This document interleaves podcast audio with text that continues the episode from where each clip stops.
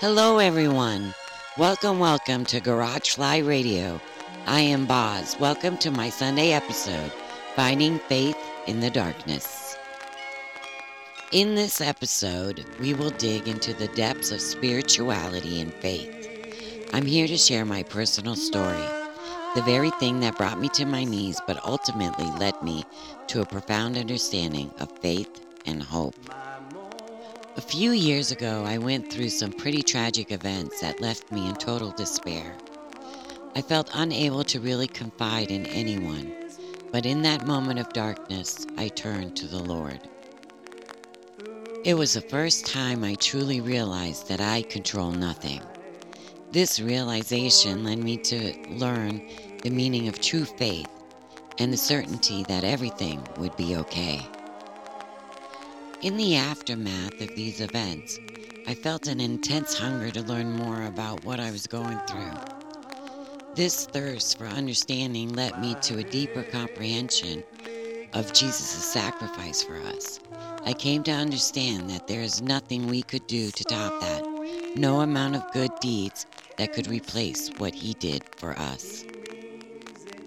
If it is possible for us to save ourselves, he would not have had to die on the cross for us. It is our job simply to believe in His sacrifice and allow the Holy Spirit to guide our growth spiritually. This podcast is for you, the listener. If this message resonates with you, then it is meant for you. I'm only a messenger sharing the good word, and there's no need to fear for our Father and Jesus are with us. And remember, the key can be found in 1 Corinthians chapter 15, verses 1 through 4.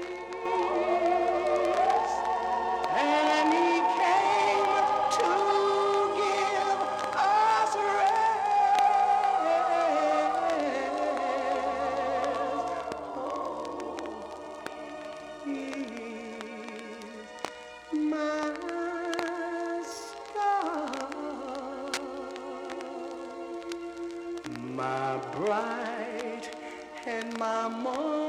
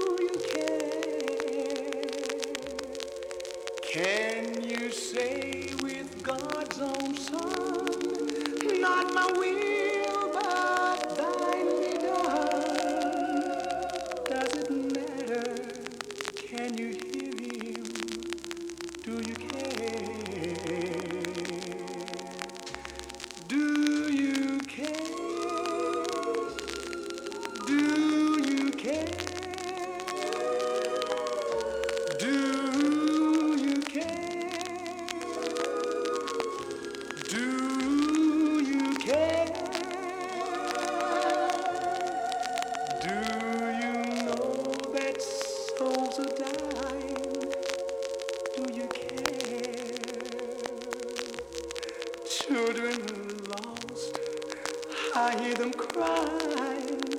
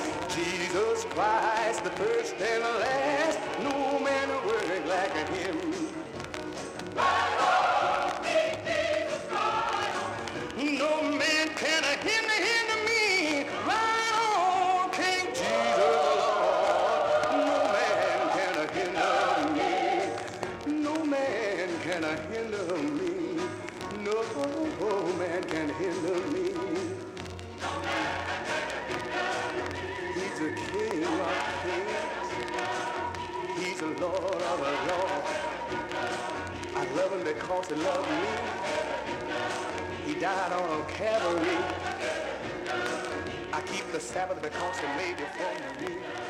He called me out of the world because he loved me. What can the righteous do? 1 Corinthians 3:11 For other foundation can no man lay than that is laid, which is Jesus Christ. Years ago in the first Democratic convention that nominated William Jennings Bryan for the presidency, some of the old line Democrats were considerably put out about it because Bryan wasn't well known at the time. Somebody found one of the disconsolate Democrats out in the corridor and asked him, Are you still a Democrat? And he answered, Yes, uh, very still. and I, uh, I feel like uh, him as I make my way through a world that has gone crazy with the inmates trying to run the asylum. I feel like saying, in the midst of all this bedlam, no comment. My wife and I were on a bus trip some time ago in the mountains, and the bus broke down right in front of a typical hillbilly grocery store. There was a mountain woman there who apparently had never been anywhere else, much. And my wife said, I don't believe she knows what's going on in the world outside. Well, I said, don't tell her. Let the poor soul die in peace. I wouldn't want her to know what is going on.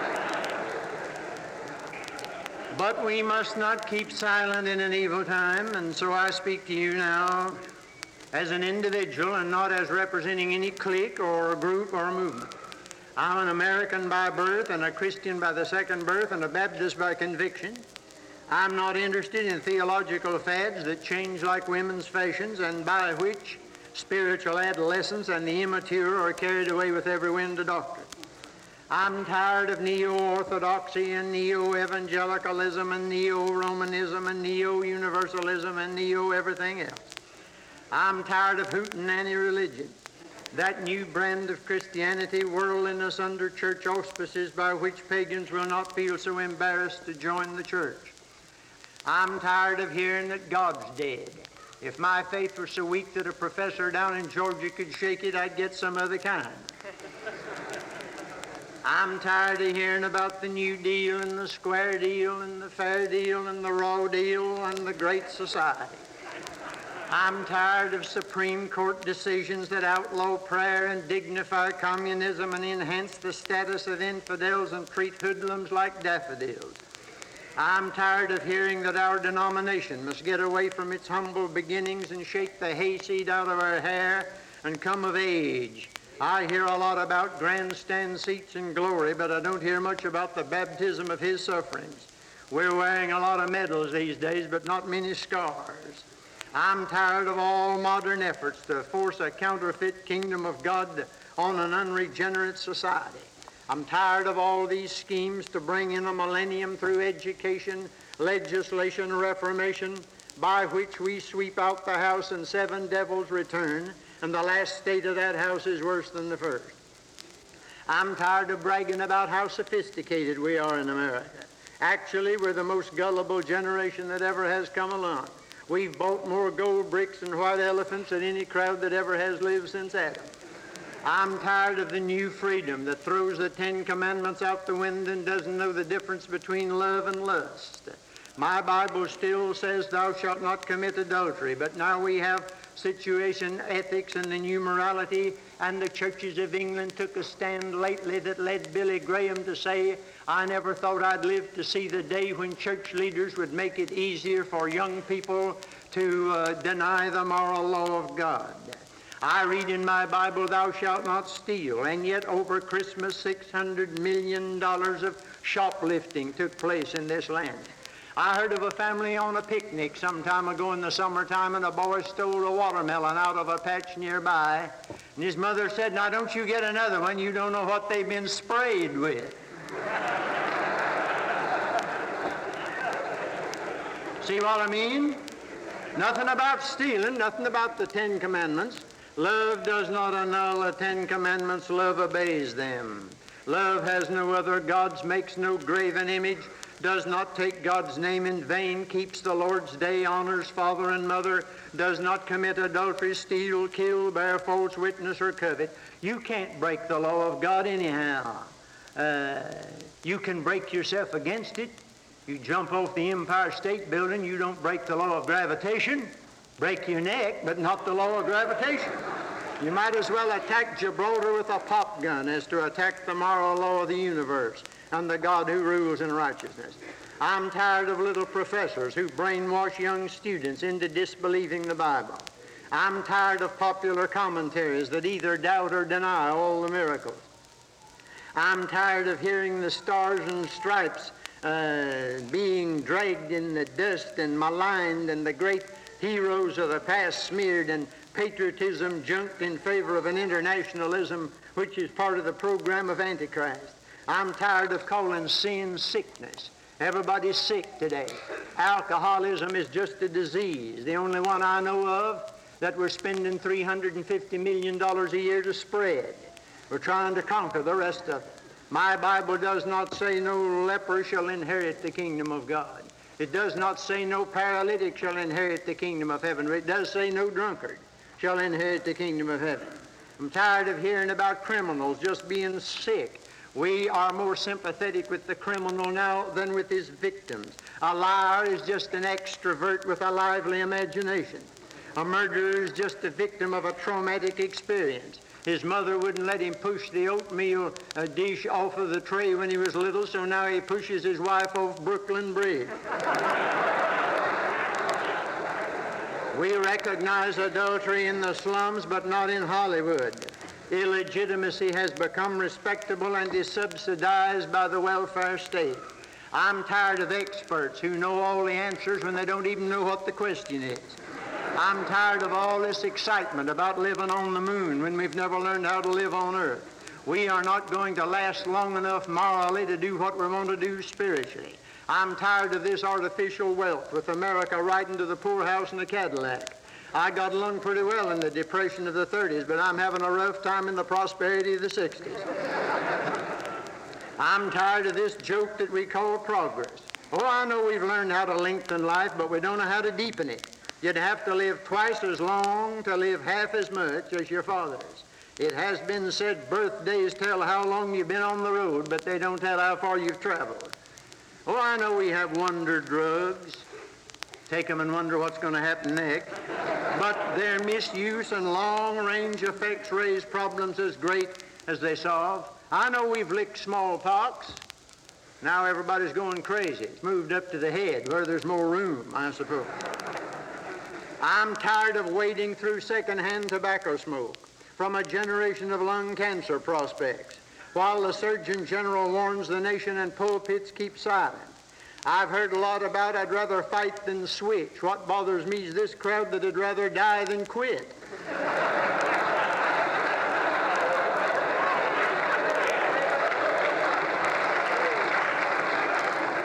I'm tired of hearing about temperance in drinking liquor instead of abstinence just to please the cocktail set in the church congregation. I'm tired of the stupidity of our smartness. We've polluted the very air we breathe until we wheeze our way through smog. We've polluted the waters until our rivers have become sewers. Our cities, and especially Washington, of all places, have become jungles of crime until no decent woman walks the streets at night. We live in a madhouse of air-splitting noise that has become a national problem. The experts tell us that soon city residents will have to wear gas masks and hearing aids. When automobiles came out, Ray Stannard Baker said it'll be almost as quiet as a country lane now. All the crash of horses' hoofs and the rumble of steel tires will be gone. And now we have a problem of traffic that has no answer. I'm 65 years old. Bought my first automobile this week. I'm just a little bit behind the times. Uh, my wife's going to drive, and I'm going to pray.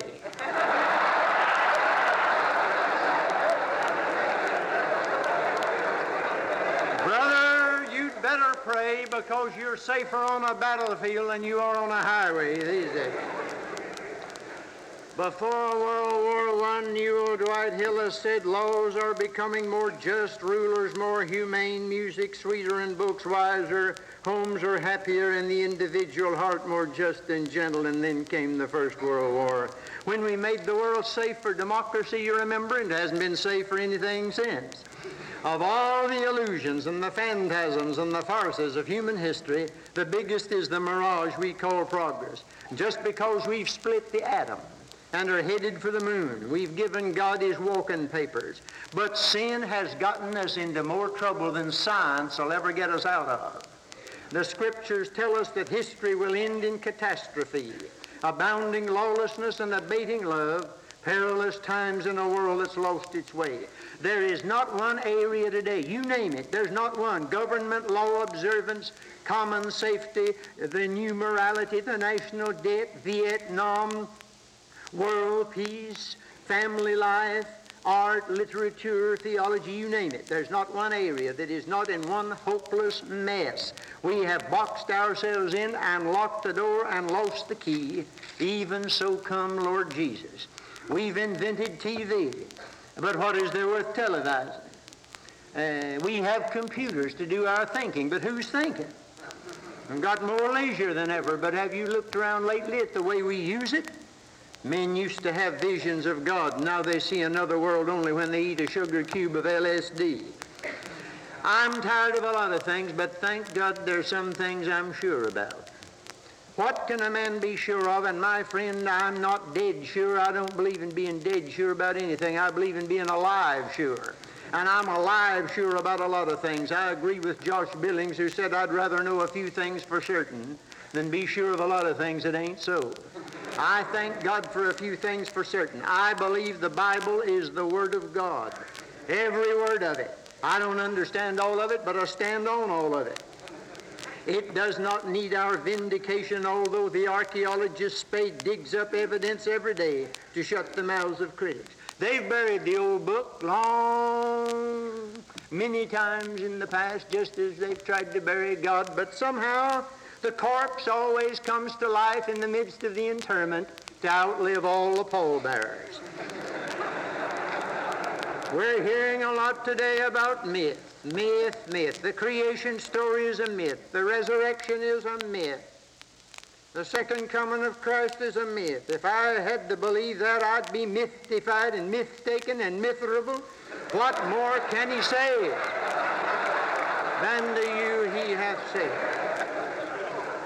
I believe Jesus Christ is the Son of God. I believe he was born of the Virgin Mary, otherwise he was born out of wedlock, and I'm not interested in that kind of a Savior. Some people say the virgin birth's recorded only in Luke. I don't agree with that, but even if it were, how many times does God have to say it before we believe? I believe the record God gave of his Son, and on that rock I stand. I believe Jesus Christ died for my sins. He did not come down here merely to teach, to be an example, or to die a martyr. He came to do something about our main problem, which includes all other problems. You'd never know it's the main problem today. Nobody in Congress is going to stand up and say the trouble's sin. Nobody in the UN, nobody in the universities, nobody in the scientific laboratories, nobody in the world capitals. We're all trying to sweep out the cobwebs, but we never do anything about the spider. And that spider is sin. And Jesus Christ died for our sins, according to the Scriptures. And on that rock I stand. I believe Jesus Christ rose bodily from the grave. I'm not worshiping a ghost. The world knows he died, and the church knows he rose, and such books as the Passover plot to the contrary notwithstanding. He could have appeared to Herod and Pilate and put on a demonstration in Jerusalem and created the greatest sensation of all time. But he revealed himself only to his disciples. We have the greatest secret, and the church is the greatest secret order in all the universe. I accept the fact of his resurrection. I've entered into the experience of it. I'm living in the power of it, and I'm awaiting the final fulfillment of it. Up from the grave he arose, and upon that rock I stand. I believe Jesus Christ is coming back personally and visibly to reign on this earth. It could be any day, and the sooner the better. When Jesus came the first time, neither the Roman world of government or the Greek world of culture or the Hebrew world of religion would receive him. When he comes back, neither government, culture, nor religion will hang out a welcome sign. Why, even the church is so busy puttering around down here that she scarcely lifts her eyes toward heaven to pray, even so come, Lord Jesus. Wouldn't you think that it would be on all our lips and the subject of many a happy conversation? But you try bringing it up with a group of church members even and see how suspicious and hesitant and embarrassed some of them look. The Lord's return is the unwanted stepchild in the family of church doctrine. But on that rock I stand. I believe the church, the true church, is the good, not the great, but the good society of all people who've been born twice. I'm not talking about that ecclesiastical octopus, the world church, which along with the world state is shaping up before our eyes and will end under Antichrist and will be the only church officially recognized in that day. I'm talking about another church whose statistics are in heaven, whose fellowship is in the Spirit, whose faith is in Jesus Christ, and on that rock I stand. And there's a remnant of humble, hard-working, good Christian people still left in America who are longing for old-fashioned preaching. Some of them don't speak out on some of these issues. They're afraid of being identified with off-brand groups they wouldn't be caught dead in. Well, the devils believe there's one God and tremble. Now, that's one place where I agree with the devil, and I'm not going to quit believing there's one God because the devil does nor am I renouncing any of the old simplicities because some crackpots twist them to suit their purposes. I believe Jesus Christ is the answer to every problem. F-A-I-T-H, for all I take him.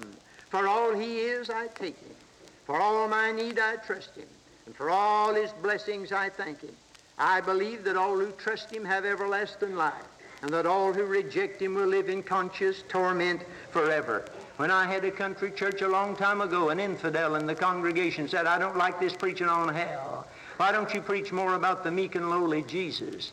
I said, my friend, most of the information that I have about hell I got from the meek and lowly Jesus.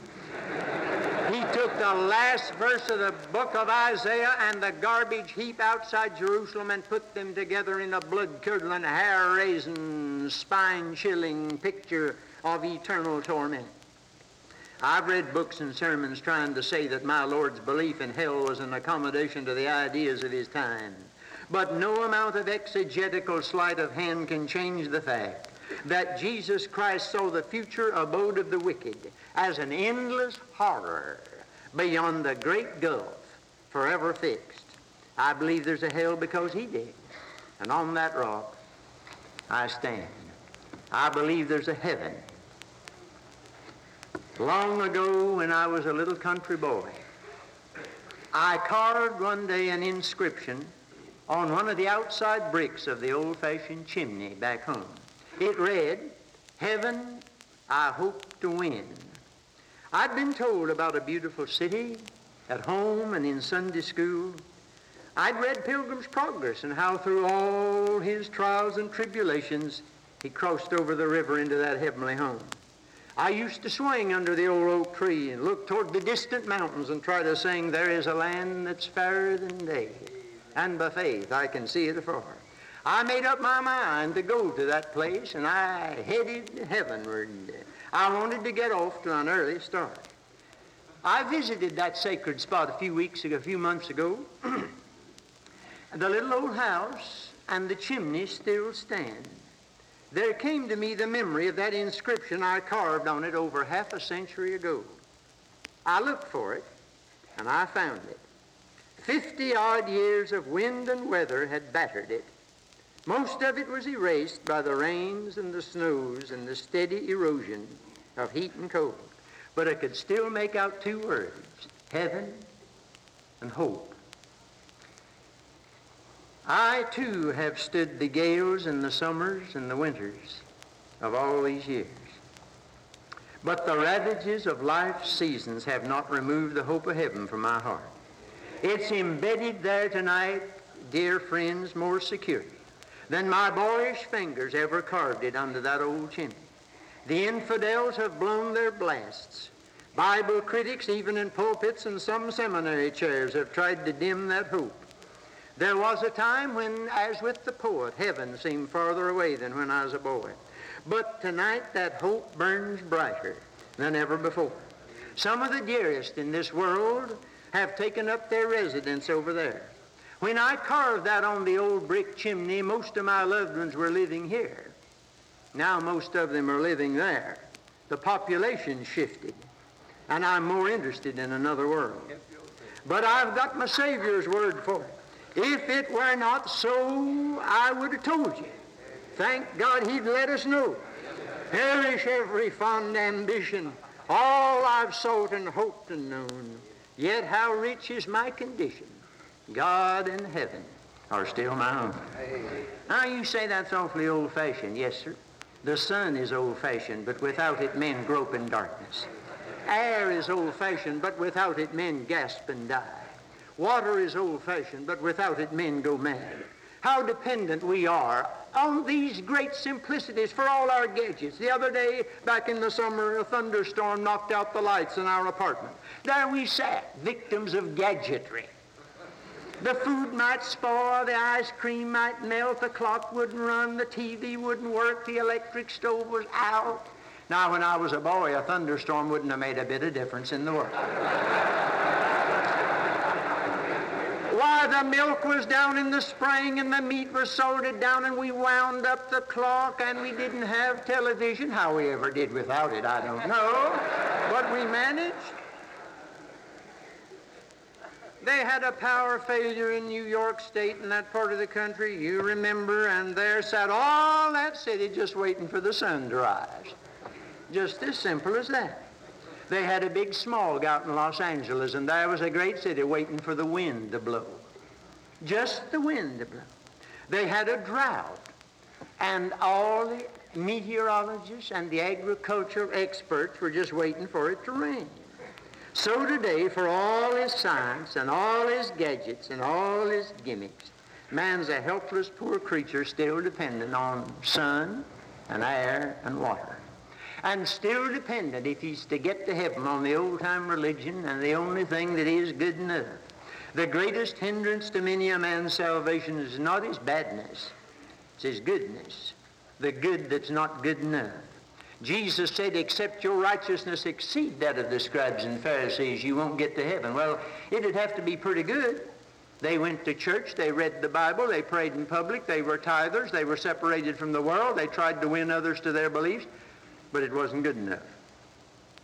Education's good, but it's not good enough. Moral character's good, but it's not good enough. Reformation's good, but it's not good enough.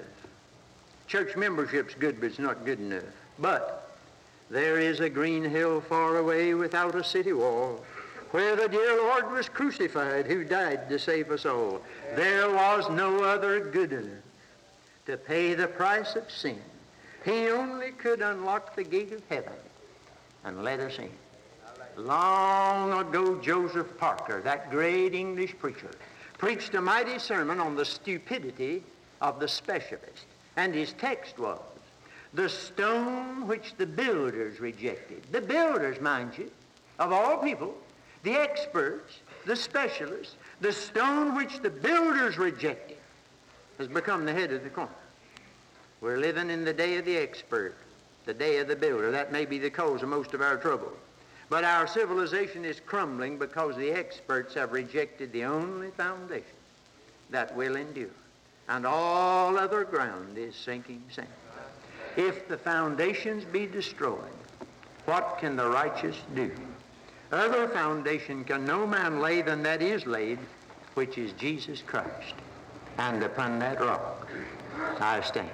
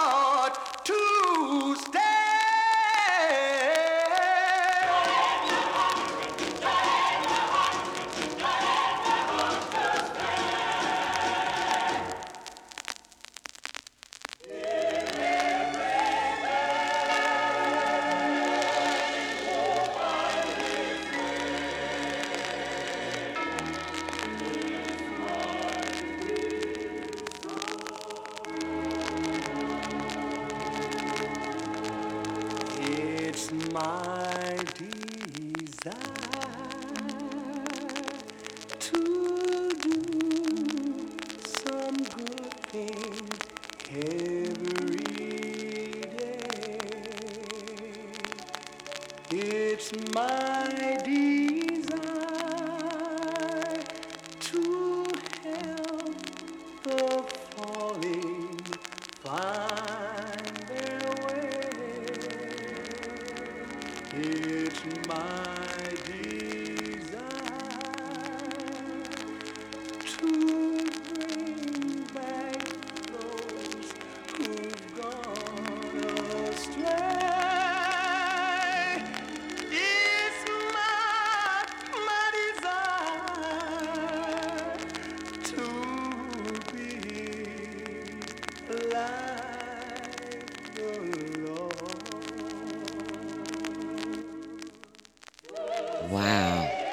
was amazing. I hope today's episode offered you comfort, hope, and a deeper understanding of faith. Remember, you are not alone, and there is solace and support to be found in faith. Stay strong and keep the faith. I hope you will come back next Sunday to listen to our Sunday episode. I want to thank you from the bottom of my heart today for joining me on this journey on finding faith in the darkness. Keep hope in your heart. See you soon on Garage Fly Radio.